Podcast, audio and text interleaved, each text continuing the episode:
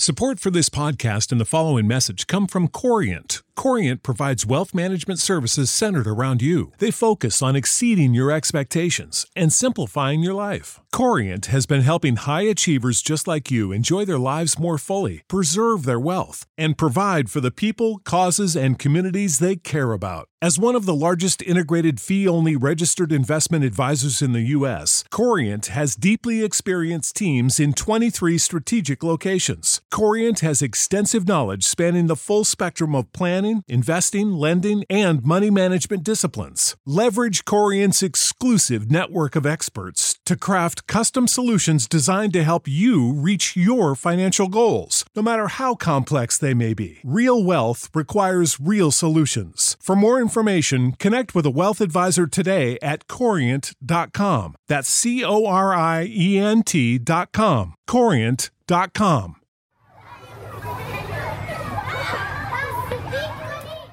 Hello, and welcome to On Boys, real talk about parenting, teaching, and reaching tomorrow's men, the podcast that explores and explains boy behavior. We're your co hosts, Jennifer L.W. Fink and Janet Allison. Join us as we discuss some of the most compelling issues facing boys today. Our goal is to equip you with the information and support you need to help today's boys grow into healthy, happy men.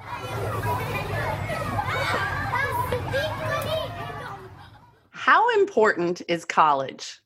That is a fraught question for many families, especially this time of year. High school seniors and their families are grappling with college applications, the economic realities of applying to and considering college, and looming admission decisions.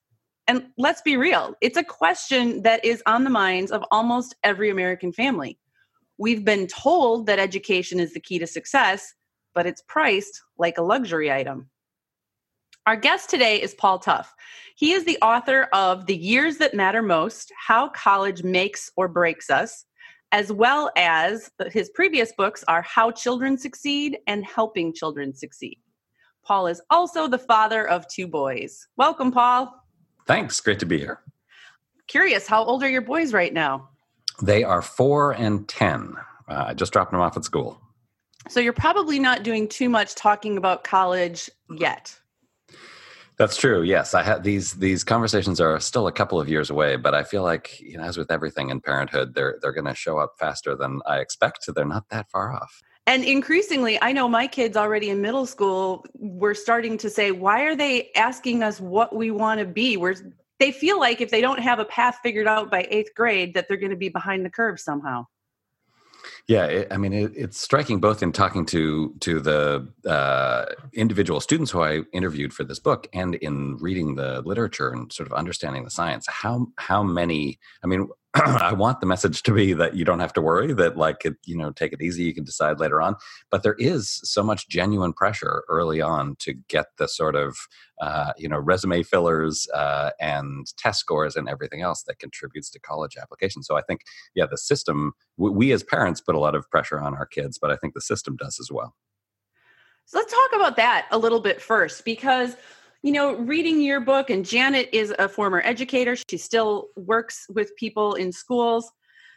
Do you think that maybe what we really need to do is kind of change the dynamic around school and learning? It's become so focused on a means to a job, a career, and a good life. It just seems like this feeds into our collective anxiety. Like there's no learning to grow as a human. I think uh, I think you're absolutely right. So I think there is this pressure, especially in sort of you know competitive neighborhoods and families, uh, to turn education into this race for a certain type of uh, credential, a certain type of uh, accomplishment, and it goes against what works in terms of learning. I think what is I don't know if it's ironic or uh, just just complicated about this moment in in education is that actually the kind of skills that turn out to be most valuable uh, in the workplace in a career are also the sort of skills that you develop by taking a deeper interest in learning you know? Like i mean even like i've spent a lot of time reporting on liberal arts students right? And so like the i think the rap against the liberal arts is they're they're just a distraction. They don't train you with the sort of particular job skills that we need but the reality is that so many young people, especially those with well paying jobs, work in the knowledge economy these days. That's where the opportunities are. And the kind of skills that you get studying things like, you know, philosophy and English and history turn out to be really useful in a lot of modern knowledge economy workplaces. So I, I feel like the the message we should be giving our students is get you know study what you're interested in follow your passions follow your interests um, develop the ability to learn that all of that matters a lot more than the kind of resume lines and um, test scores that uh, that you need to use on applications. Yeah. And what I mean, what you're talking about is developing as a human being. And I was a Waldorf teacher. So, you know, we're very much about bringing in the arts, bringing in music, and uh, looking at all parts of history and stories and this importance of having the capacity and the love of learning and as you grow and get you know I mean, we've talked, we talk a lot about child development here, and our boys, especially at age 15, 16, 17, are not ready to decide what they want to be for their life. They're just not emotionally, mentally developed in that way. Some are, many aren't. And so we apply more pressure to them, which clearly, given suicide rates, anxiety, depression, it's not working. Yeah, I think, and I think that you can uh, expand that into the whole way that we think about higher education. That that I feel like we we push students in college to really, uh, you know, the fact that it's so expensive right now you have to get everything you can out of it you got to speed through it you've got to you know not not make any wrong turns not make any mistakes and the reality is that these are you know adolescent or late adolescents and early adults who are going to make mistakes right? And they're going to make lots of wrong turns. And i'm not exactly sure what the answer is because the the pressures i think again don't just come from you know over over anxious parents. They come from the system itself. Like it really is expensive. The stakes really are high.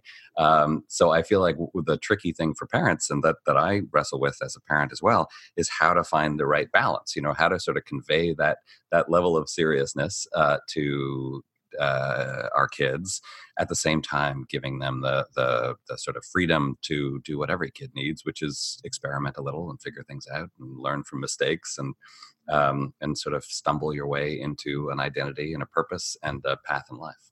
Here's an example of those high stakes that I just heard about last night. I was at the soccer banquet for my 16 year old son, and I was sitting next to another mom. We are very fortunate. We live in a small community, 5,000 people in the community, a high school of less than 400 most years. But we had a gentleman in our community who started a business that has done extraordinarily well. And each year they give out 15 Bachhuber scholarships. That was the gentleman's last name. Each one is $7,000 a year times four years. So when you are talking about a small community, like there's a lot of power in that. Kids yeah. can go to school because of this scholarship, but they have to maintain a certain GPA to keep the scholarship. And so I heard about this one boy. He took um, AP Calc in high school because this is a path ahead. This gets you into college. This can earn you some credits. So he did that. He um, got credits. He then went into the next math when he started school and he struggled because it was hard and he didn't get the grade he needed and he lost his scholarship, mm-hmm. which threatened his ability to stay in college. Like the stakes are really high for our children.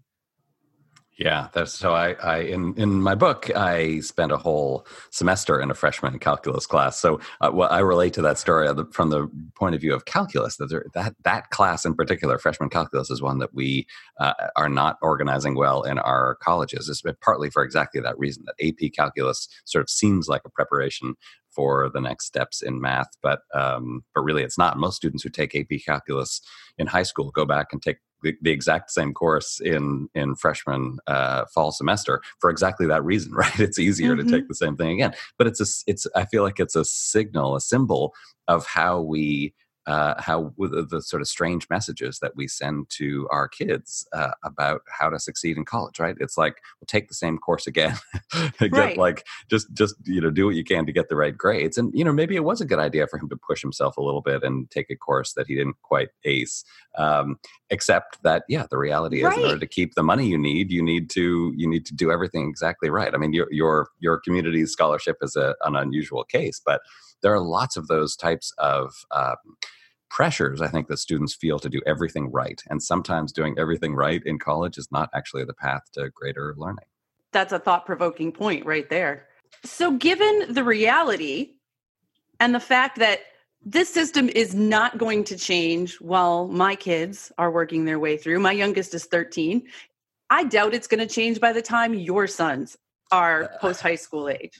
Yeah even the no. four yeah, exactly. So, what do we do as parents to kind of help our children um, manage this environment that is stress filled, uh, to encourage them to, you know, follow their path and deal with the reality that it's really expensive yeah, so I mean, I think you need to find a balance, and and as with everything in parenting, those balances are hard to find. But I think there's a way to convey to students that these decisions that you make at the end of high school and the beginning of college really are important.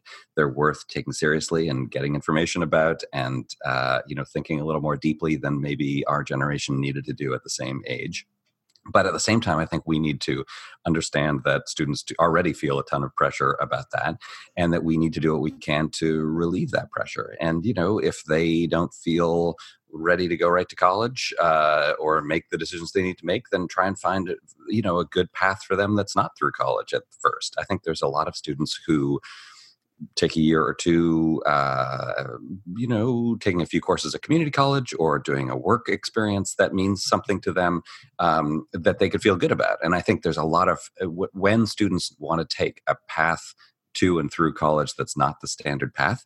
I think they often feel a lot of uh, you know, guilt and shame and and like they've somehow failed, and I think that that feeling actually makes it harder for them to find a happy mm-hmm. pathway, right? But the reality is, lots of students, you know, spend a few years doing something else before they get to college, uh, and and so making that a positive experience, so they're not just sort of spinning their wheels and working minimum wage jobs and not feeling good about themselves, but instead they feel like this is this is a separate chapter in my life between high school and college that I'm going to uh, make meaningful for me and uh, learn something from and and be more prepared for the next step. That's a totally reasonable thing to do. Mm-hmm. That that's not every student. I think there are lots of students who are ready to go right to mm-hmm. college, but I feel like um, in those moments where students are, are are feeling this sort of external pressure where it's mm-hmm. not just what they want but it's what they think they should want um, i think giving them more of a sense of the range of possibilities that are out there can be really a helpful uh,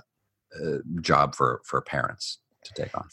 Speaking of range of possibilities, I would love to hear your thoughts on vocational education and hear what you learned as you were researching this book, because that's a great pathway for many boys, especially. Mm-hmm. Talk to us about that pathway.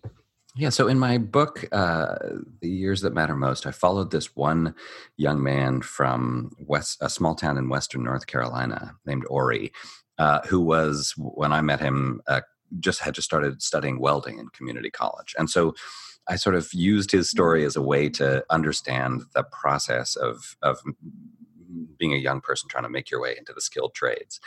And in lots of ways, I think it's absolutely a good path for lots of young people. Um, uh, but one of the things that I wrote about as I wrote about his experience was the fact that at the same time that he was making his way through college, there was this sort of national very partisan political debate about the skilled trades as an alternative to college. There are people who are holding it up and saying, you know, you don't need to go to college, you can just go and become a welder and make a ton of money. And there, were, I, I thought, from a, the point of view of my book, there were a couple of things that were wrong with that case. One was uh, that most of those skill trades you do go through college. You go to community college he was you know getting a two-year degree. Learning how to be a welder is hard. Like he had to take 13 technical courses with learning very complicated uh, welding skills as well as like metallurgy and math and english and reading blueprints. And so you know i, I feel like I, we shouldn't be holding up those those skilled trades as an alternative to college but just as one pathway through college. The other thing is, I don't think that we're being totally honest with our uh, young people, and I think you're right, especially boys, about what kind of opportunities are out there for them in those trades. And there are opportunities, uh, but one of the things that really struck me when I would, you know, read the way that people talked in public about welding is that they would focus on the highest end salaries, right? So there were there was an op-ed in the Wall Street Journal that talked about how welders make $150,000 a year, and then that talking point got spread throughout the media uh, and th- certain political circles. And the reality is that the average salary for the median salary for uh, an experienced welder is $41,000 a year and those are not mostly starting salaries those are sort of mid-career mm-hmm. salaries. And that's you know that's a decent wage uh, but it's pretty hard to raise a family on $41000 and you know a median means that for everyone who's making more than $41000 there's someone making less than $41000 and so that doesn't mean that it's not a good path. It doesn't mean it's not a good career but it does mean that we need to be honest with kids in high school and before and say yeah this is a path you can go. This is what it what kind of school you have to do to get there and this is what kind of salary is waiting for you at the other end. And there are lots of young people for whom that's the perfect choice but we need to be honest uh, uh, with them about both the the process of getting there and the payoff once they do. You know the other part that i think sometimes is glossed over in conversations about the trades is the fact that many of those jobs are very physically demanding and you Absolutely. can do them when you're 20 and you can do them when you're 30 but by the time you're 40 and 50 your body is paying the price for spending those years working with your body. Yeah.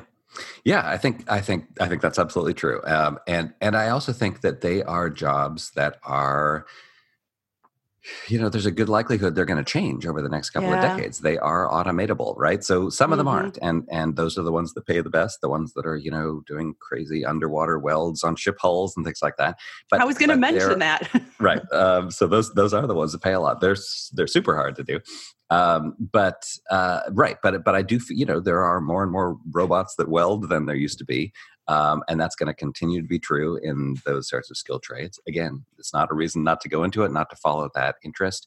Um, but I think we have, you know, especially young people, especially young men, boys, who feel stressed out. I think we have sometimes held up that pathway as a, like, you don't need to think about college, you don't need to think about any of this, just put it all aside follow this path you're going to be fine and again, that sometimes can be true, but it is more complicated than that. And I think there are a lot of young young men who follow that path because they think, okay, this is a way that I don't need to think about college, and then it does. You know, it's it's more. Uh, it's harder. It's more complicated. It's more expensive than they think, um, and they end up a few years down the road having gone down that path, uh, and it wasn't the right one for them, and now they're in their early twenties and sort of having to start that process again. One of the things I found interesting about Ori's story, and this is true for you know so many people that are trying to find their way post high school, is that his first plan wasn't go to college. It wasn't even go to community college and study welding. Um, his story is a story of kind of figuring it out as he went along. Yeah, for sure. I mean, his first his first plan was to join the military, mm-hmm. um, and he couldn't for a variety of reasons, uh, as as you know from the book. Um, and so, yeah, I, I mean, I, write in the book a lot about uh, high achieving students, um, you know, students who come out of, especially low income, middle class, first generation students who come out of high school with a lot of ambition but not a lot of family resources. And the system is, you know, puts a lot of um, obstacles in their way. And I think those are important to pay attention to. But a much bigger problem is the students who are not in the top of their class, but you know, in the middle and the bottom of their class, who are low income without a lot of family resources coming out of high school. We just do not have a system in place to help mm-hmm. those students. And um, there are always going to be students who don't love school, right? But we live in a knowledge economy, and uh, it is very difficult to make a middle class living for especially in support of family without some kind of post secondary credential and i just feel like we have we're not being honest with ourselves and we're not being honest with our young people mm-hmm. about how uh, complex it is to get from high school to the kind of uh, education you need to to really succeed and so yeah i feel like ori when he got out of high school was absolutely in that place where he just felt like he had very few options, um, and he was kind of kind of right. Um, and I feel like we all need to do a better job of creating better options for those kids. I'm wondering if there's not a link here between your previous books and this one. So, in um, How Children Succeed and in Helping Children Succeed, you really wrote about and emphasized the importance of the non cognitive skills, things yes. like resilience and grit and self control. You know, for somebody like Ori, he may not have had the academic grades to go ahead, but if you have resilience, you may be able to at least keep forging ahead and looking for the next thing. This episode is sponsored by ByHeart. Babies need to eat. And whether you breastfeed or bottle feed, use formula, combine all of the above, you need options. We wanted to let you know about ByHeart Baby Formula. ByHeart has a patented protein blend that gets the closest to breast milk. It includes two of the most abundant proteins in breast milk. And ByHeart actually ran a clinical trial comparing their formula to a leading infant formula and proved that babies on ByHeart have softer poops, less spit up, and easier digestion. ByHeart is also the only US made infant formula to use organic, grass fed whole milk. So if you need baby formula for your baby, consider ByHeart. New customers can get 10% off your first order by using code ONBOYS at byheart.com. That's B Y H E A R T dot com slash podcast, and it is 10% off your first order. Byheart.com slash podcast. This is a limited time offer, and additional terms and conditions may apply. We all know that vitamins can help fill nutritional gaps in our diet. But a lot of us don't like to take vitamins because we don't like swallowing pills. How do you feel about that, Janet? There's some days that I look at my vitamins and go, yeah, I should take those. I'll do it later. But I'll tell you what's changed. I have gotten easy melt vitamins. I have the D3 and I have the B12s and a multivitamin. And I just pop them in my mouth and they dissolve, and I don't have to think about swallowing a vitamin. Yeah, and you don't necessarily need water either to have on hand to get this big vitamin down. Yeah, no, and they taste good and they're sugar free. They melt quickly. The reason they melt is because of plants, not chemicals. Ah, plant based nutrition. For a limited time only, you can receive a free, free three month supply of Easy Melt Vitamin D3 with your first purchase. To claim your free D3, visit try.easymelt.com slash onboys. That's try, T-R-Y dot ezmelts, E-Z-M-E-L-T-S dot com forward slash on boys.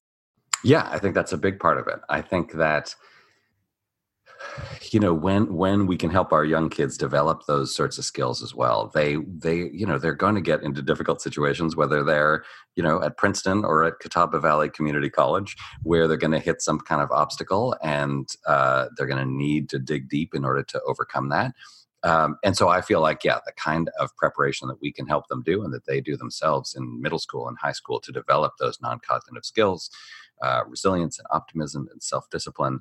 Um, those really make a difference, uh, and it's something I think that Ori struggled with. I do think that that when he was successful, that was exactly what he was relying, what he was uh, drawing on those non-cognitive skills. I talk about that moment where everything was sort of against him and they'd lost their they were about to lose their their house they were renting uh, and he was just he and his girlfriend were in really tough situation and didn't know if he could get off the couch and finally after a couple of days he did and figured out a way to get back to school. And and that was ab- absolutely a moment where that kind of non-cognitive skill matters. I think it, it's also i mean this is what i keep wrestling with in terms of those those skills. I feel like the you know the, the bigger problem is is everything that was around Ori, right? And so just just to to put him in that situation and then to have him depend on his grit and resilience to get out of it, I feel like is setting lots of kids like him up to fail and to struggle. Um, so I do think struggle is good, and I do think that the skills to overcome those struggles are important. But I also think we need to change the higher education system so that struggle, that kind of struggle, is not baked into it, um, and so that students can succeed without that kind of, uh, without needing that kind of intense level of resilience. So we talk a lot about, uh, uh, you know, if things would change, if this would change, if that would change. What are some practical steps I mean, we as parents can, you know, try to take the pressure off our kids a little bit, but we're talking about a big, huge system here. Yeah. And how do we affect and begin to affect change? Well, so I'll say that I'll, I'll I think there are lots of answers, and I think it's complicated, but I'll give two answers. One that, that sort of I feel like par- individual parents can do to help individual students, and then one that all of we, all of us as citizens, need to think about if we want to really um, reform higher education. So the the the fact that I think is especially useful for for parents, you know, one step down the road. So not we, we've talked a lot about applying to college and choosing college and trying to find the right option for right after high school but there's also a lot of students who, uh, once they get to college, who really struggle uh, and mm-hmm. have a hard mm-hmm. time figuring out how to make their way through. And that especially happens, I think, in freshman year. Um, and, so and I, I think it especially happens with boys as well. I think um, you're right. Yeah. You know, you look at the, the statistics, and they're not great for boys um, getting through college. Absolutely. Um, and so I wrote a lot of, about this this one sort of school of thought uh, in psychology that looks at what they call uh, mindset um, and a sense of belonging. And these uh, psychologists, who include uh, people from the University of Texas and Stanford, have identified freshman year especially as this moment where young people their identity is sort of scrambled. They just they don't know everything is so different than it was in high school. They don't know whether they can succeed. They don't know whether they can really belong. And in the in those moments uh, our brains our minds our, our, our psyches are looking for signs for signals from the environment that we belong or we don't. And so we're really susceptible to those negative messages. And if we get a few negative signs, we fail a test, we have a fight with a roommate, uh, we get a bill mm. from the bursar that we didn't expect, all of those get get sort of inflated in our minds and we say like this is this is a sign that i don't belong here and i think that's when a lot of young people uh, and again especially young men drop out the, the intervention that these psychologists came up with that turns out to be really effective is a pretty simple one. It's just sending students the message, especially in freshman year, that things change. Uh, and it's, it's, so it's useful for them to hear it from parents. It's especially useful, though, for them to hear it uh, from near peers, from uh, people who are a couple of years older than them who have gone through the, the same thing.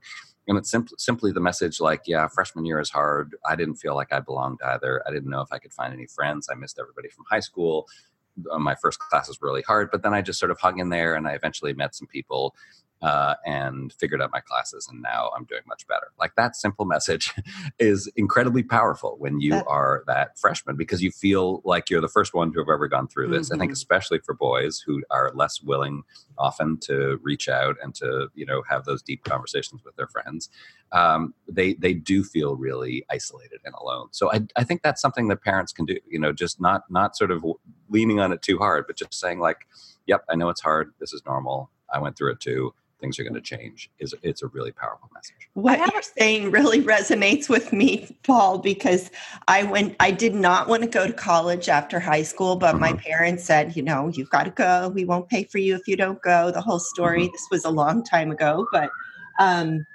i went for one semester and i came home i didn't have any any support number one in choosing my field of study i didn't mm-hmm. have any support in that place of like yeah this is really strange and it's a weird way to live and all of those things and totally.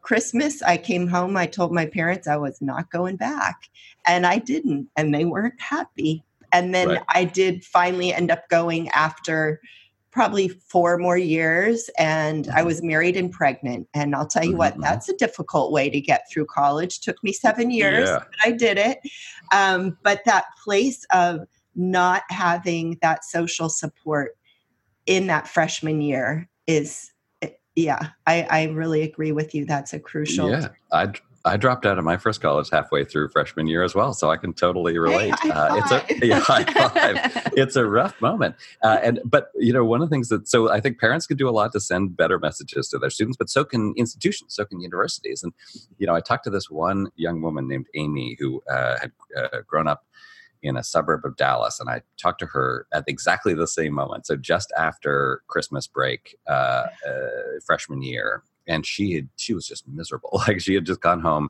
so she had done done poorly in freshman year, uh, first semester. She had like dropped chemistry and failed calculus, or the other way around. Uh, and she was pre med, so these courses really yeah, mattered a whole matter. lot uh, and she was uh, and she was like uh, she had just been home for christmas she said she couldn't tell her parents how she was doing. She was very connected to her church and she couldn't tell anybody in her church how she was feeling because uh, she felt like they all looked up to her. So she was under an enormous amount of pressure. And then I didn't see her again for a few years, uh, and then came back and, ha- and had this you know bad feeling that she will would have dropped out. But she didn't. It turned out that right then she found an advisor at school who said like you know maybe you're not like pre-med isn't really what you want to do. She had chosen dentistry as her course of study because she'd heard that you make a lot of money uh, as a dentist without actually like caring she didn't care about teeth or medicine or science or anything else. Uh, and so the advisor was like you know maybe you, you should think about uh, studying something that you actually care about that means something to you. So she switched majors got some different friends uh, but somehow like that personal connection from an advisor made this difference. And so so i feel like yes there are stories like yours and mine mm-hmm. where like at, at that moment you can you can you know not get that sort of connection and you can drop out and take a few years getting back in. Or you can have what amy experienced which was you know again she was like really not doing well, uh, but found someone who said, like, you know, maybe if you fixed one or two things, things mm-hmm. could be genuinely different, and you hang in there, and and that happens. And so I feel like that's something that again that institutions need to do a better job at, but that we as parents can do as well. I want to ask you a question about helping our kids transition to college. One thing that you found as you were researching and reporting this book is that a problem for a lot of kids is the cultural shock. When they get to college they are surrounded by wealth wealth and privilege um, for many less affluent students. And like this is a whole different world. Talk about your your feeling like um, you're not accepted or you don't belong that they kind of find that disorienting. I know i struggled with that in college. I believe mm-hmm. my second son is currently struggling with that. I know my mm-hmm. first son struggled with that. You know he was working um, to support himself and put himself through college as best as possible. And his roommate like his grandpa paid for the whole thing because he hmm you know, basically discovered fracking. Is there something that we could or should be doing? I, I never really talked about this with my children, but would that be helpful to say, hey, th- you're going to bump into this? Yeah, I mean, I, you know, so it depends where they go. Like, so one of the one of the the sort of universal factors that I found in my reporting uh, for this book w- uh, was that there is this big uh, stratification going on in higher education, where students at the most selective institutions, uh, Ivy League schools, and similarly selective institutions, uh, the student bodies are almost entirely made up of well off students. And in some ways, that's always been true, but the mm-hmm. stratification mm-hmm. is even more than it used to be. And that creates so so there's two obstacles, right? If you're a low income student, a high achieving low income student, one is very few students are admitted to those schools from from low income families, but the other is the few who are uh, often really feel isolated and alone, mm-hmm. and for good reason. They really are surrounded by lots of rich kids. So the the big change that has to happen is we need to you know reform higher education so that there's more socioeconomic diversity, especially in those selective schools, so you don't feel so alone because there are other middle class and low income students around you.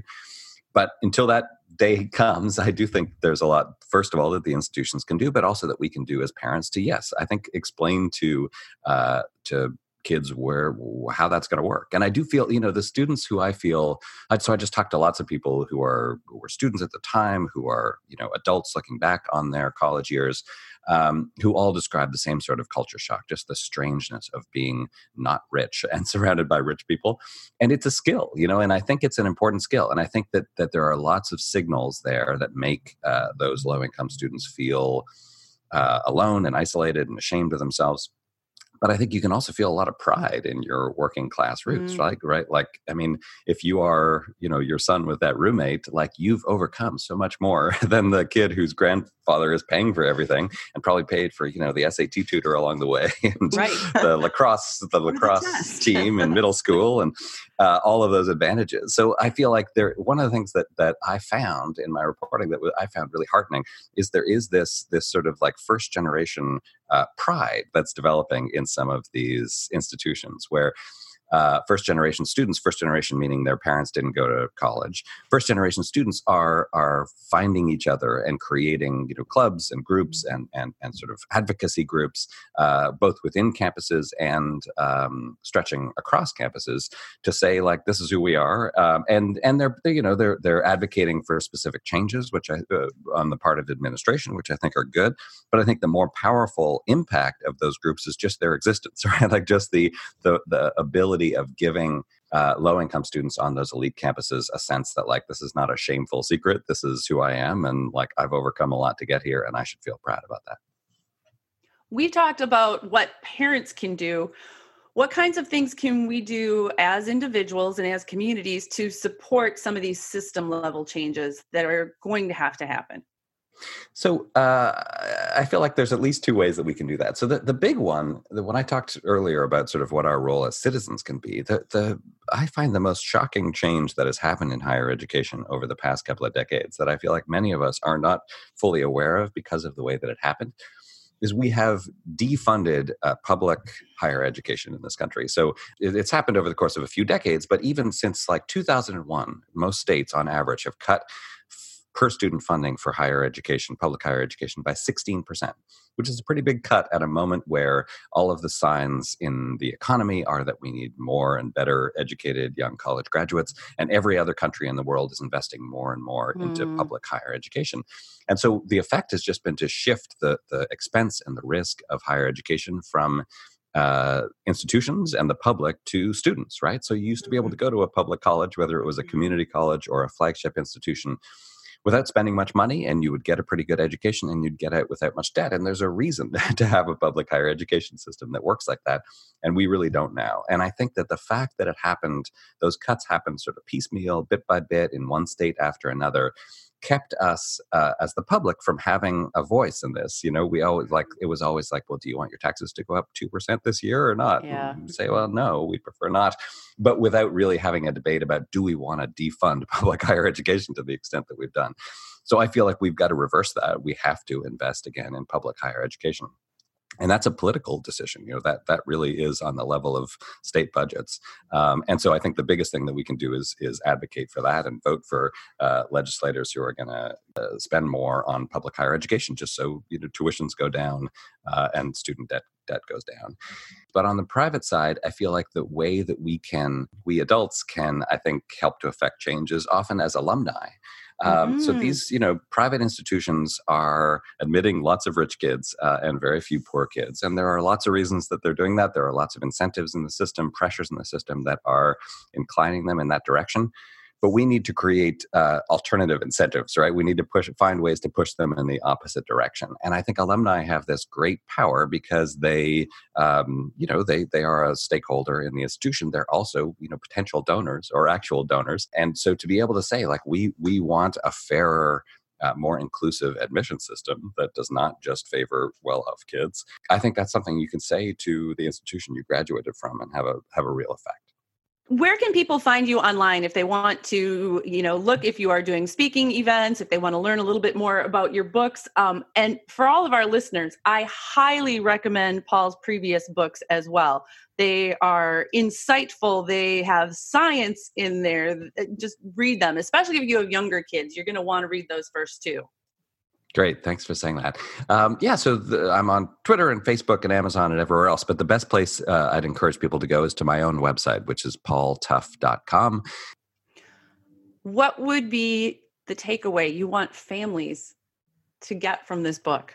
Uh, I think I want families to talk about this stuff, you know, and and I feel like one of the reasons that I wrote this book is to give uh, individuals, including students, uh, and certainly including parents, a different sort of vocabulary to talk about uh, higher education. Um, I, I feel like we tend to look at it just through this lens of like what what do i get for myself? What can i you know what are the pressures on my kid? What are the pressures on me on me as a parent um, and I think that tends to be both anxiety producing, but also really isolating that we all feel like we're in this alone uh, and we have to compete with our neighbors and our peers. Uh, and the reality is that we need to change the system in a big way. And we're, we are all in this together. You know, higher education is a collective public good.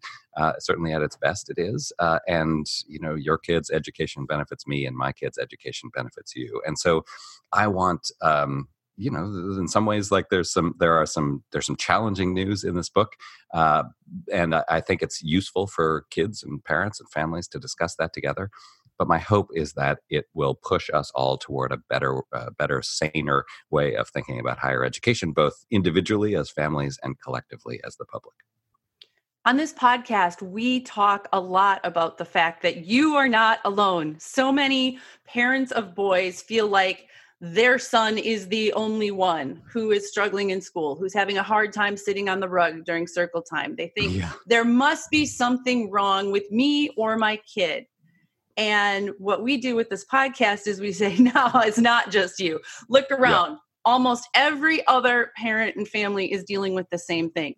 And that's what I hear you saying is true for higher education too. And there is power when we realize this. It's not just you and your family figuring out how to navigate the pressure and the expense and the financial and uh, social what to do after high school. It's all of us. So when we can talk honestly about that, we empower our sons, we empower ourselves, and there is opportunity to make positive change. Amen. I love that idea.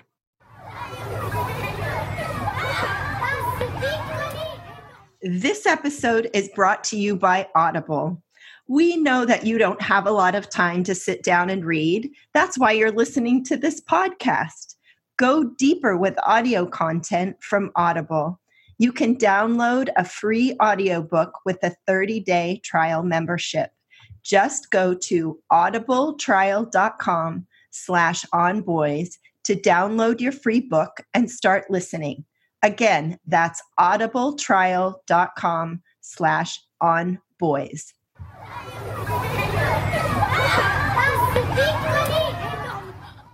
Thanks for joining us. We are Jennifer L.W. Fink and Janet Allison, and we are here to support you in parenting and teaching tomorrow's men.